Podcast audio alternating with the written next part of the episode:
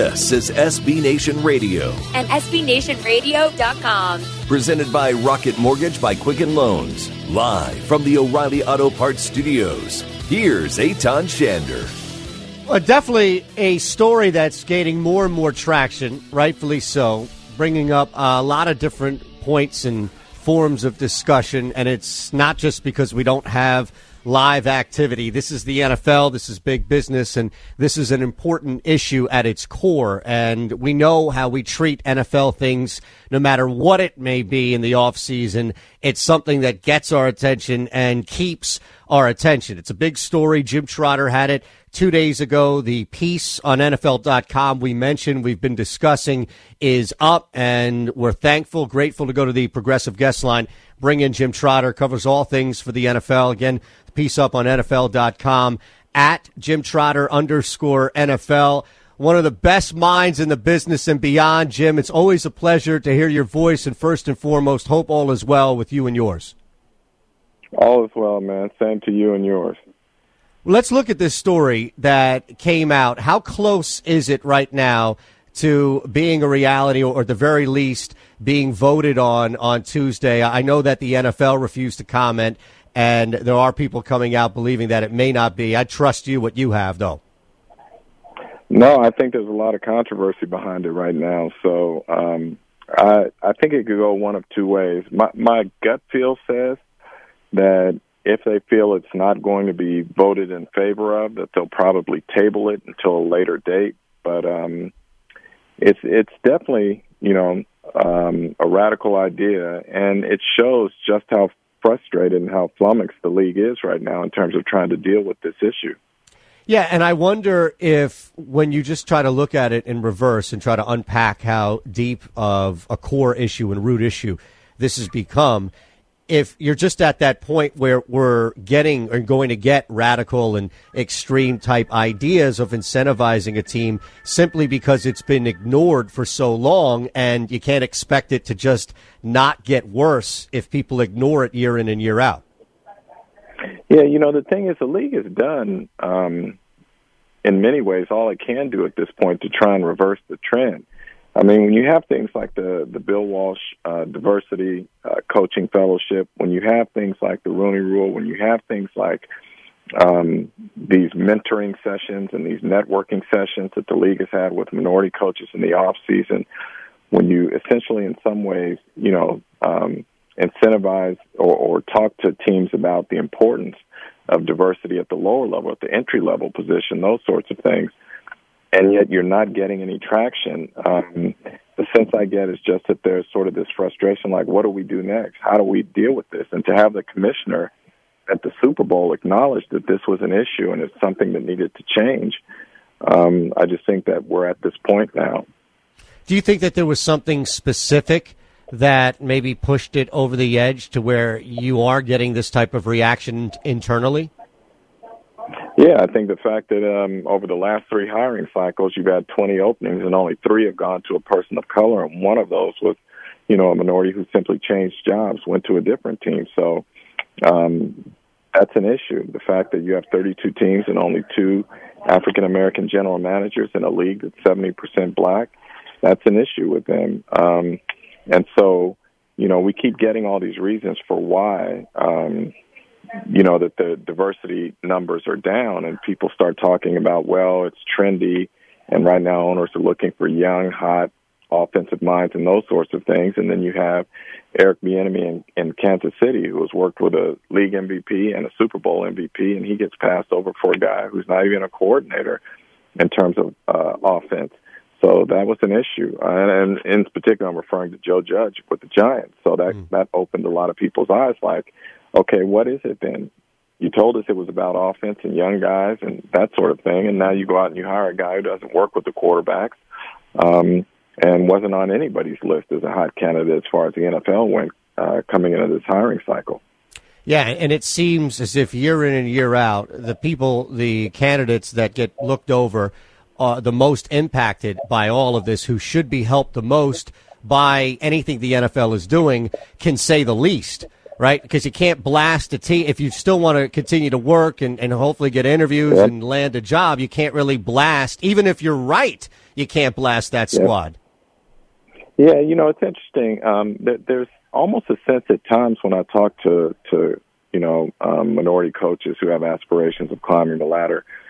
At times, you know, it's almost like a sense of hopelessness that I hear in their voice. Like, what more do we have to do? And you know, when something like this this resolution came out, um, you know, they were like, look, in essence, what the league is saying is we can't even count on the owners to hire us on, on our merits. We got to bribe them to to to give minorities a chance, and and so to them, what they're saying to me is that's a bad optic for the league, and then personally, they're saying it's insulting to them because if they do get a job, then most people are going to say, oh, it's because of the color of their skin and not their qualifications, and so they feel like they're damned if they, you know, either way. Well, do you think that, uh, and combined with, I'm, I'm sure there's going to be resistance internally from some teams, do you think that is enough to where you mentioned at the beginning that even if it is voted on, you, maybe there isn't enough confidence this thing passes as opposed to just being tabled? Um, I'm not sure. I, I think that I think there's a discussion going on. Right, matter of fact, I don't think I know there are discussions going on right now among owners, uh, between the owners and the league, um, all of that to try and figure out what to do next. You know, the thing that's disappointing here is that there are two resolutions as far as diversity goes that are going to be vote or expected to be voted on Tuesday, and the other one is one that everyone that I have talked to supports, and that's eliminating the anti-tampering rule as far as it relates to um, assistant coaches. Whereas in the past, teams could block assistant coaches from interviewing for coordinator positions.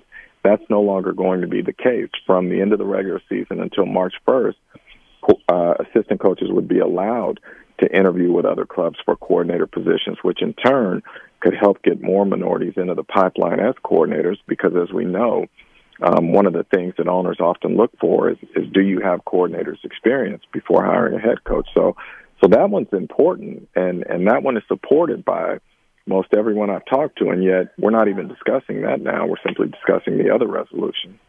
Yeah, and I'm looking here in Philly. Jim Trotter joining us at Jim Trotter underscore NFL, and uh, there's a guy who has. I, I think all of us here in Philadelphia are shocked at times in which Deuce Staley has been passed over, yes, especially for a guy who looked clueless at times the last couple of years. And that's been a, a source of frustration, but we also know the connection that Deuce has to the Eagles and the love the Eagles have had for Deuce. So he, there hasn't been a public discussion, if you will, where he's led it, but he's been a prime candidate we've seen of somebody who at the very least has been slighted once, if not more. Yeah, no, the, his name has come up among people that I've talked to as someone who, you know, if if if not for this anti-tampering rule that limited the mobility of, of assistant coaches, um, he would have been a coordinator someplace uh, by now. So, you know, this is a this is a, a resolution that if it passes, you would have to believe it would help. You know, um, assistant coaches like Deuce Staley have a better opportunity to become coordinators and to get in that pipeline. Jim, I'm curious when you look at the initial story about incentivizing teams for minority hires, GMs, and head coaches. The idea, even if it does go through, but just the idea first, before it even gets voted on, if that on Tuesday. Is there, or how much of a concern would there be outside of the candidate themselves feeling cheated based off this rule?